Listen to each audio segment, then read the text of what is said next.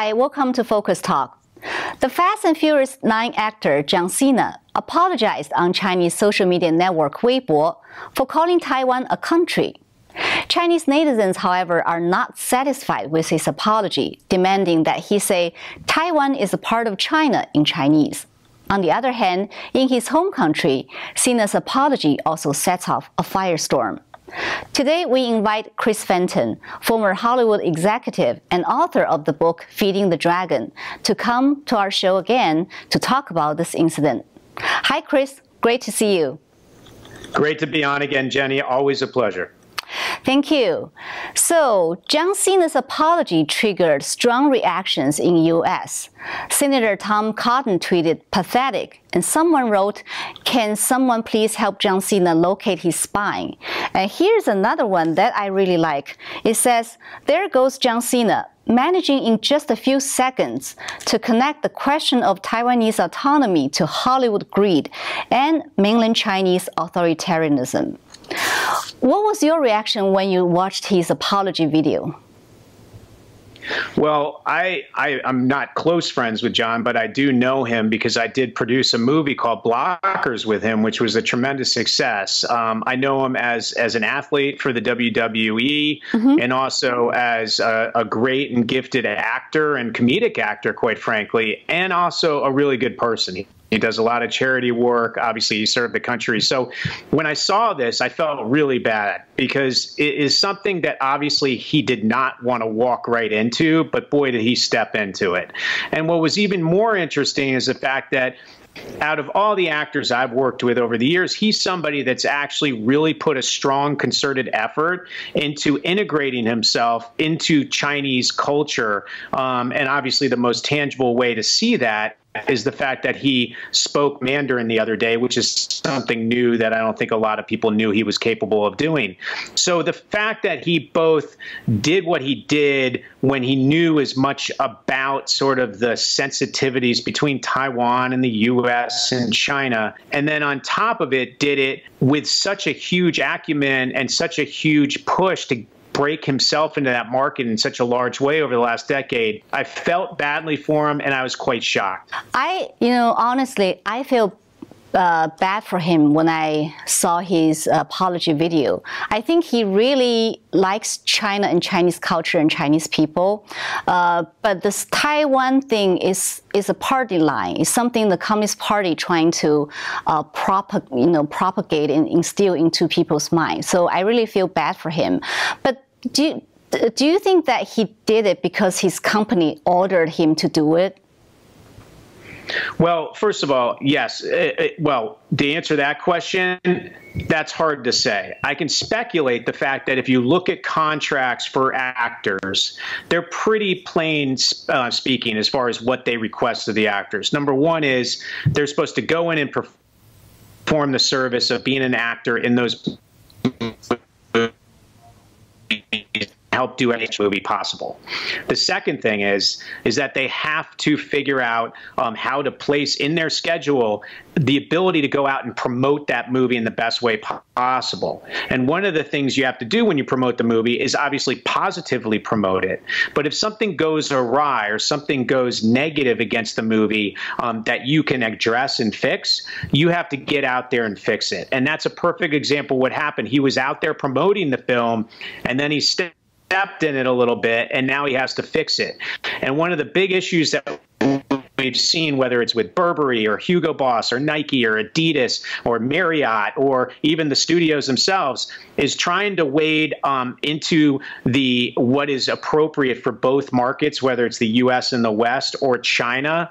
Um, are opposite um, contract, uh, contracted, you know, sort of bifurcated themes. So if you're trying to do both, you're actually putting one foot in two different boats that are separating. And that's something that obviously he can't uh, navigate, nor can any of these companies. Yeah, I feel like he could even just remain silent because uh, it gave people the impression that they're too eager to to step in and apologize, even when the Chinese government did not say anything yet. Well, if you look at sort of the the strategy playbook for any company or any individual that that steps into hot water with China, usually trying to stay quiet, and hope that the news cycle passes and that whatever that tempest in a teapot doesn't blow up into some sort of geopolitical issue. Um, that's usually how it's played. That's usually the strategy used. And more often than not, it works. In this situation, he got out and really proactively tried to fix it and it really bit him in the butt. Um, now the question is, what does he do moving forward? Because remember, he has um, a very large con- uh, um, constituency of fans on the athletic side because of his wrestling, which sometimes is more on the conservative side of the aisle. And then he has a huge fan base in Hollywood, which is more on the left side of the aisle. So in a way, he's alienated two sides of the United States of America and, mm-hmm. quite frankly, the Western world. And he also um, didn't really do the job that he needed to do with the netizens and, and the fans in China. So what he might want to do is rethink this and say, well, how much is China worth to me versus the rest of the world? And I would argue that there's a real opportunity for him to take on this Muhammad Ali effect, where he actually leads um, because he's in this situation, this effort to stop pandering to the CCP and to actually say enough is enough and to see if he can get other filmmakers, other actors, other celebrities, other basketball players and athletes and other companies to follow him into this new path forward when it comes to the engagement with China. Yeah, I agree. I think this is a great advice. You, you should you should suggest this to him. Did you? Maybe you well, should. Well, you know, it's fun. Yeah, well, I know uh, a lot of the people around him, and I've I definitely have offered to help with some ideas in the same way that I've been working with a handful of brands and companies in that same respect. I mean, the engagement with China is something that I've argued cannot be completely decoupled. But we do have American principles and values and national security interests, and we have allies that we have to stand up for, like, for instance, Taiwan. By the way, Australia is another one that's out there sort of hanging on a limb. We saw what happened with Hong Kong. So we can't just like pretend these things aren't happening. We have to be American. We have to be pro West, and we have to do what's right and feels good. And part of that is actually standing up to this encroachment that's occurring to the from the Chinese Communist Party on all kinds of different things that we value as Americans and value as citizens of the West. And as we do that, we need to keep in mind that we don't want to go to war with China. I think that's bad for everyone. There is an equilibrium that can be had after we do a severe disruption and reset and rebalance of the relationship of China with us and the rest of our allies. Yeah, I feel this incident triggered similar reaction uh, like the NBA Morey incident. It's almost like a replay. Do you think this is another wake-up call to Americans uh, that showed showed them how much the CCP controls Hollywood?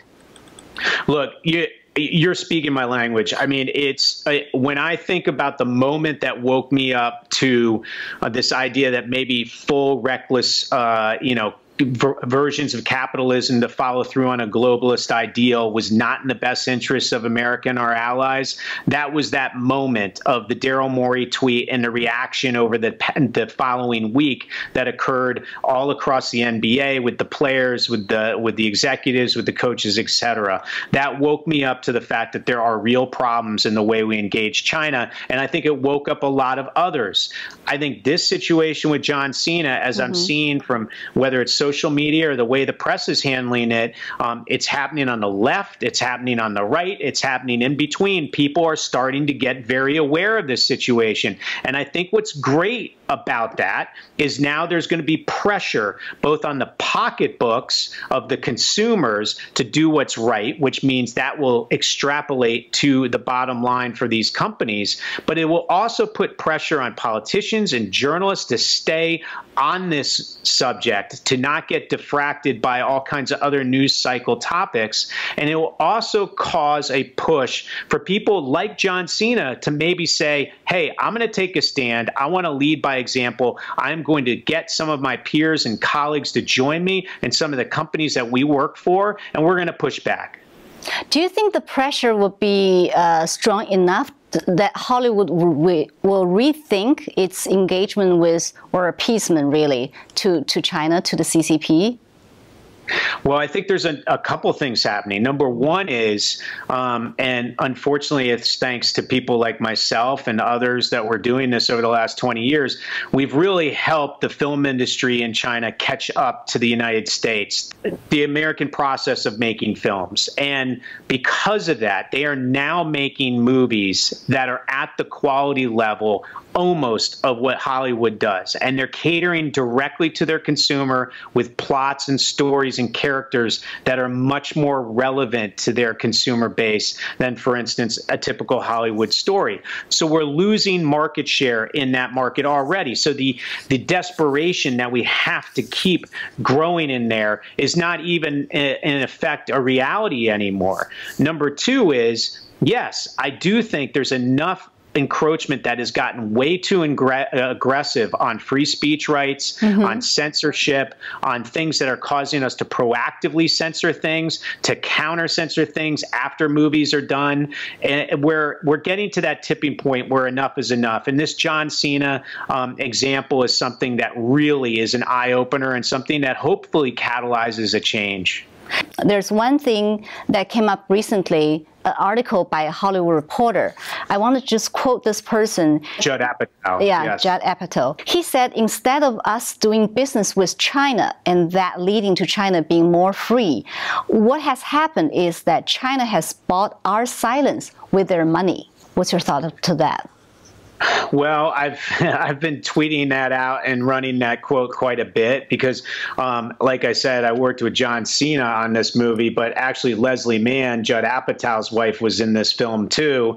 Um, so I, I, I got to know Judd from a distance through that also, and he's one of the more vocal, mm-hmm. um, very A-list players in Hollywood that's speaking about this issue. And one of the reasons he can is because he tends to make comedies, and comedies don't really translate into China, so he doesn't quite have as much to sacrifice by talking about it. Mm-hmm. But it's fantastic that he's out there doing that. And 100%. They are buying our silence because we know how much money that market is worth. And if you go back to the John Cena example, for instance, um, that movie, Fast Nine, is already, I think, at $170 million, which is almost I think it's almost where Godzilla and King Kong got overall, and it's definitely the highest grossing movie of the year for Hollywood because of China. So you can see why he's taking that that stance. Now, the other thing I was going to add too is that you bring up human rights and other issues. Mm-hmm. I mean, right now in Washington D.C., we're seeing a battle royale between business lobby and national security issues, and along with those, you're seeing the business lobby butting heads with human rights issues and also freedom of speech issues, climate change issues, and various other things that we have real strong problems with when it comes to China. So it's going to be interesting to see whether the business lobby can continue at this course with such an extra amount of leverage over those other factors, or whether those other factors against business lobby is going to start to quiet the business lobby side of things. Do you think uh, Hollywood may lose more American uh, market share in U.S. Uh, if more and more people start to get angry with Hollywood's approach? Well, that's another thing that we haven't spoken about yet, and that's a great question. I mean, number one, we talked about market share being lost and mm-hmm. sort of mm-hmm. enough is enough red line that we're seeing. But the third thing is when consumers here start to retaliate against Hollywood and yes. some of the players in Hollywood because of what they see as something that's pandering to uh, a competitive nation or the competitive superpower. Um, and what we're seeing also is something similar over the next, and it's less than 300 days now, which is the Beijing 2022 Olympics. We're going to start to see a lot of consumers question athletes um, and a lot of the companies that are supporting the athletes and the Olympics in China if they continue to move forward as planned. Um, and that is going to be a delicate balancing act for chief financial officers to look at and say, hey, what's worth more, losing China or losing the rest of the world? Yeah, is this such a big deal to lose the China market?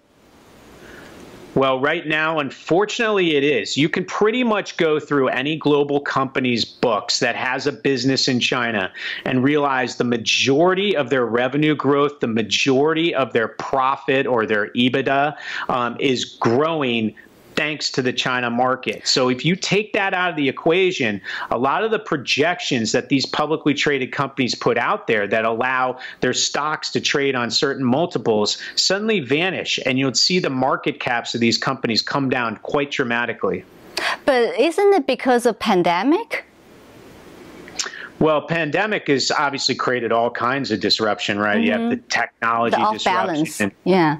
A lot of that has occurred, but um, you're seeing obviously uh, an emergence of the China market come back much faster than other markets around the world. So there is that temporary sugar high that China mm-hmm. has created. Um, that's going to go away as everybody else sort of gets caught up to speed. But even taking COVID out of the equation, the growth of the China market, the size of the China market, the fact there's 1.4 billion people there that is a continually expanding middle class with expendable income coming online, that's just too hard for companies to just wean off of right away. It's going to be a process, it's going to be a little disruptive. Investors and shareholders are going to have to give some leniency for C suite executives to make the decisions to, for instance, move back supply chains to more expensive areas to manufacture and also take stands on things that we don't agree with with China and watch them retaliate against those goods and services or even the consumers retaliate against those goods and services that create bottom line issues. Now, keep in mind the other thing, too, that's mm-hmm. really interesting about the Chinese Communist Party is that they work in very quiet ways, right? Like I sometimes compare it to you're sitting back in a bar stool and you almost fall over, but you don't quite. And it's that weird feeling you have. A lot of times, the retaliation that the Chinese Communist Party gives towards a company or, uh, or a particular uh, individual is not a direct one, not one that you know for sure is a punishment, but they might leak out bad sentiment through the netizens um, and through the populace there to essentially retaliate without without actually fully retaliating in a perfectly tangible way. Actually, you were quoted in this Hollywood Reporter article. Disney should have the ability to say, we don't stand for what's happening in Xinjiang province as a company. Uh, you said that in our program last time as well. Uh, so you said they should be able to make that statement without fearing that their theme parks going to be shut down or uh, they're never going to be allowed to exploit their IP in that market again. Uh, but then the article says how that ideal can be realized in a global industry of ruthless real realpolitik is anything but clear. So, what do you say to that? Well, number one is the fact that Hollywood Reporter wrote that six page expose. Tatiana Siegel and Patrick Brzeski, I commend them, give them hats off, because I know personally two major publications that I mm-hmm. worked with to do a similar piece. Uh, when they got close to finishing them, they ended up getting killed before they were published. So it's a very, very delicate and sensitive issue to start talking about this stuff publicly. And journalists are put in a very difficult position with editors and the investors in these publications as to whether they can actually put these uh, stories into print. So hats mm-hmm. off to Hollywood Reporter. Secondly, what, what I was stating there is the fact that Disney should have had the right to say what they wanted to say as a criticism towards the Xinjiang province atrocities and what's happening to Uyghurs, and also apologize for the lack of oversight that they had in regards to thanking um, government officials that should have never been thanked in the end credits. Um, what I'm not advocating is the fact, and of course, at some point we would love to see it happen, but they don't need to say that apology on the ground in China, right? We censor content, we censor speech, we censor all kinds of marketing, promotional ways and strategies for various markets around the world based on cultural aspects. Mm-hmm. But what I didn't want to see was Disney, which is headquartered in Burbank, California, not be able to essentially apologize for what happened and say they don't condone as a company what's going on in Xinjiang province. That should be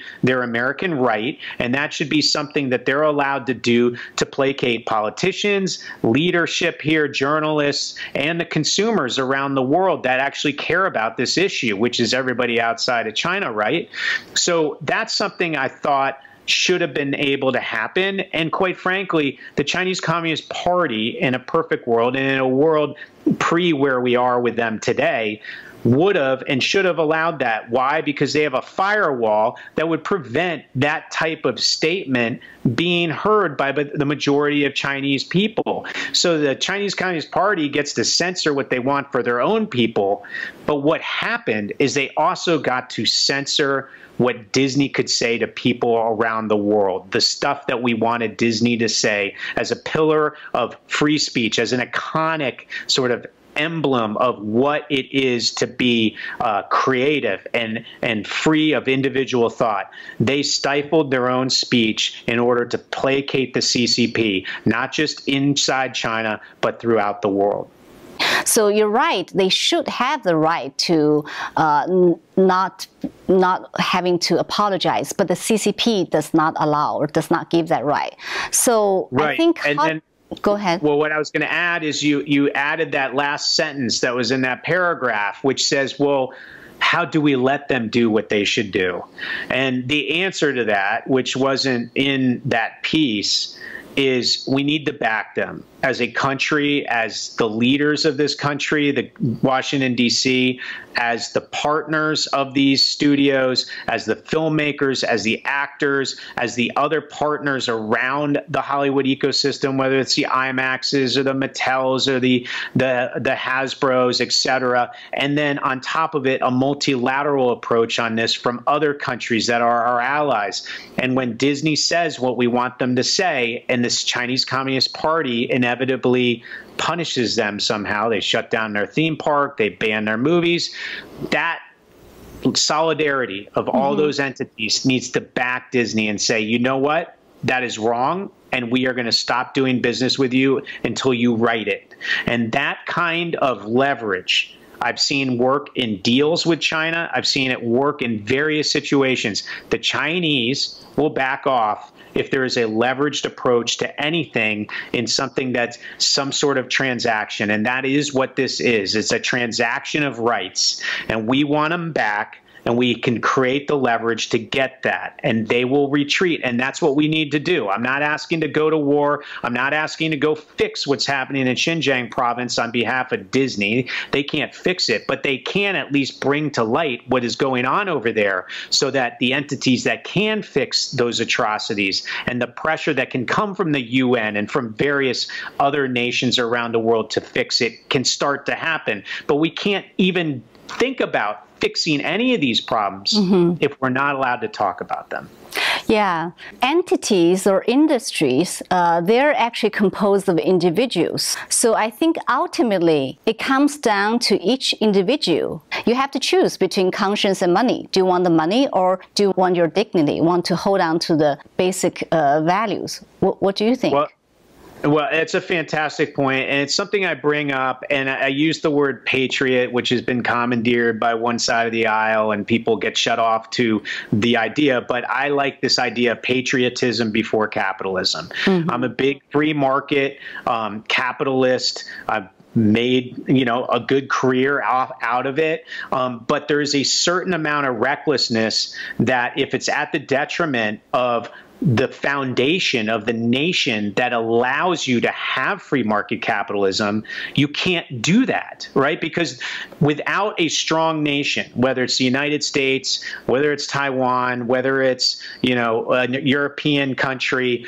without that strong foundation, you cannot have free markets. You cannot have capitalism. You can't have rules of law. So you need to make sure you protect the fundamentals in order to, to, to procure and start to do business in a fully capitalistic way. So this reckless abandonment that we've had in the engagement with China that has been very pro-business lobby, very pro-reckless capitalism has been to the detriment of the foundation of what we are as a country and what some of the other allies that are engaged in this same kind of behavior are also experiencing with the foundation of their own countries. So we need to protect that first and then let's be free market capitalists. That's exactly what Europe did mm-hmm. after they reset the relationship with the United States in the early 1800s. And it's the same way we can be with China, but we need to properly address it, fix it, and we need to do it fast because we're running out of time. How can we encourage more courageous people to stand up? Because if everyone is waiting for everyone else, nothing will happen. So someone has to step up first. Someone has to be able to. Uh, you know, be courageous and have the conscience and to start to say and do things just, just like you did, like what you've been doing. Yeah, well, sometimes it takes like a really strong aha moment where you go, well, wait a minute, I've done a lot of things wrong. I want to try to fix that. Um, but on top of it, it could come from something as strangely uh, I, I, guess, serendipitous, but also unfortunate, like what happened to John Cena. Mm. There's somebody with a huge podium, a big platform already, and it's almost like he fell into a no win situation. There is no right thing he can do right now if he wants to work in China and work in the United States. Somehow he's going to have to take a stand, and that's going to work against him somewhere. So I almost say, hey, you have nothing to lose, but you have a massive, massive platform to work off of. Why not do the right thing, which seems maybe so wrong right now in regards to making great capitalistic sort of decisions on a short term basis. But I can almost guarantee in the long term, he's going to be worth a lot more money and be a lot more revered if he actually takes the stand and leads others to do the same. Are you hopeful uh, with this, you know, things happening like the Hollywood Reporter article and other things? Are you hopeful that Hollywood will have more spying when dealing with CCP? Uh, for example, with this uh, Chloe Zhao movie, right? He's the, directing this huge Marvel movie. Um, I heard someone said they released the trailer, but the trailer doesn't have her name. Yeah, well, I mean, there, that's a little um, I, and I've seen that a bunch too. That it's a little misguided because typically Marvel is bigger than the filmmakers themselves and bigger than the actors themselves, so they tend not to have to market Marvel movies based on who directs them or mm. who hmm. stars in them. Marvel okay. is the star, so I'm I'm not reading into that that much, but. Yeah, Chloe has not been out there talking about the film, you know, and and obviously Disney is trying to figure out how to navigate China on this. And there's so much at stake for Disney to figure this out. And in a perfect world, I would love to see um, an association like the Motion Picture Association, which is led by Charles Rivkin, if they could somehow navigate this on behalf of the studios and essentially rally the studios around this idea that, hey, let's be all in this together. We're all sort of becoming lone wolves in dealing with China we're all getting caught in the wrong sort of political um, crossfire, mm-hmm. and then we're trying to handle it ourselves. Like if we do it together, we can actually maybe get them to push back a bit and put a little semblance of like a real strong trade relationship in in in line rather than having something that every minute you're worried about um, you know did somebody call some you know Taiwan a nation by accident in some small obscure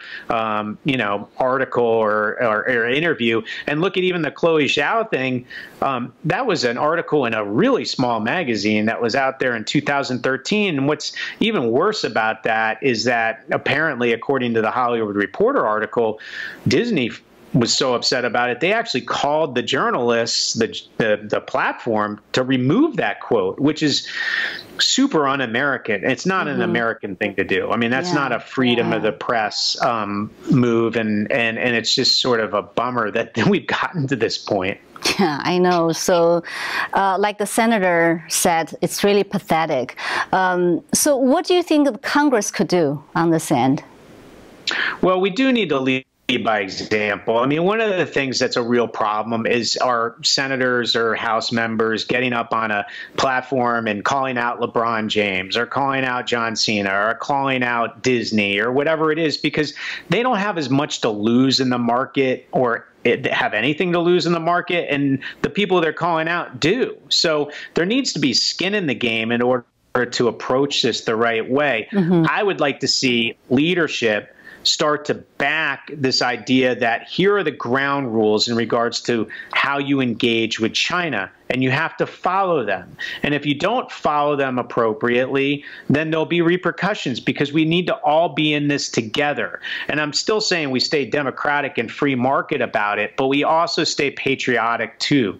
And we do that with various things that are considered national security interests where you just can't be reckless with capitalism and, you know, trade technology or different, you know, sort of satellite parts with countries that have a um, sort of a nefarious alliance alignment with us. So it's important that we put our nation first. And when somebody gets into trouble for doing something that's completely American, like criticizing something, apologizing for something that we all feel is the appropriate way to move forward, if there is retaliation, the government, Congress has to stand behind these country uh, companies and mm-hmm. stand behind these industries and stand behind these individuals and say to China, no, that is not the way that it works. You cannot punish that person for exercising their free speech rights, and here are the ramifications for doing that until you fix it. Yeah, let's hope uh, that would wake up more people and things will go down uh, to a more positive direction.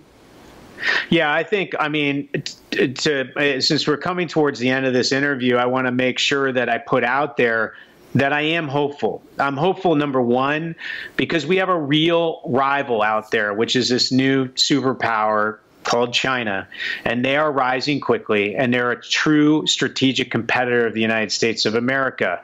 We don't want to go to war with them. We don't want to start a Cold War with them, but they are not going anywhere and they're going to be around for a long time and continue to rise. And I hope that that rivalry causes the United States of America and our allied nations to rise up to be the best they can be, number one. And number two, the common challenge unites very bifurcated parts of our citizenry, you know, where our left and our right can actually come together on common interests like national and economic security, like human rights, like freedom of speech, like climate change, and actually agree to have a unification when it comes to China. We can have all the other cultural warfare and all the other things we don't agree on happen outside of that common challenge, but that one that common challenge should bond us and make us a better nation in the process. And I think ultimately, if we address this problem and do it in a relative short amount of time, mm-hmm. we'll ultimately have a much better relationship with the superpower on the other side of the Pacific. Really, thank you so much, Chris, for coming to our show again. Uh, at least we're seeing more and more people raising their voices on this issue. So I think your efforts pay off. Yeah, I think they're paying off, and I really um, thank you for giving me the platform. If anybody wants to follow me on Twitter, I'm at the Dragon Feeder, and I hope they like my book, and and I hope they join the cause and help getting their friends and their family into this. And I think we can do this, but we just all need to want to, and we need to come together on it. And thank you. Always honored and humbled to be on the show. Great. Is your book on Amazon already? Yes, it's on. Yes, it's on Amazon. It's Barnes and Noble, but yes, you can get it on Amazon, or you can go to feedingthedragonbook.com. Cool. Thank you, Chris. We'll talk Thank to you soon. 谢谢再见。谢谢。Bye. Well, thank you everyone for watching Focus Talk. We'll see you next time.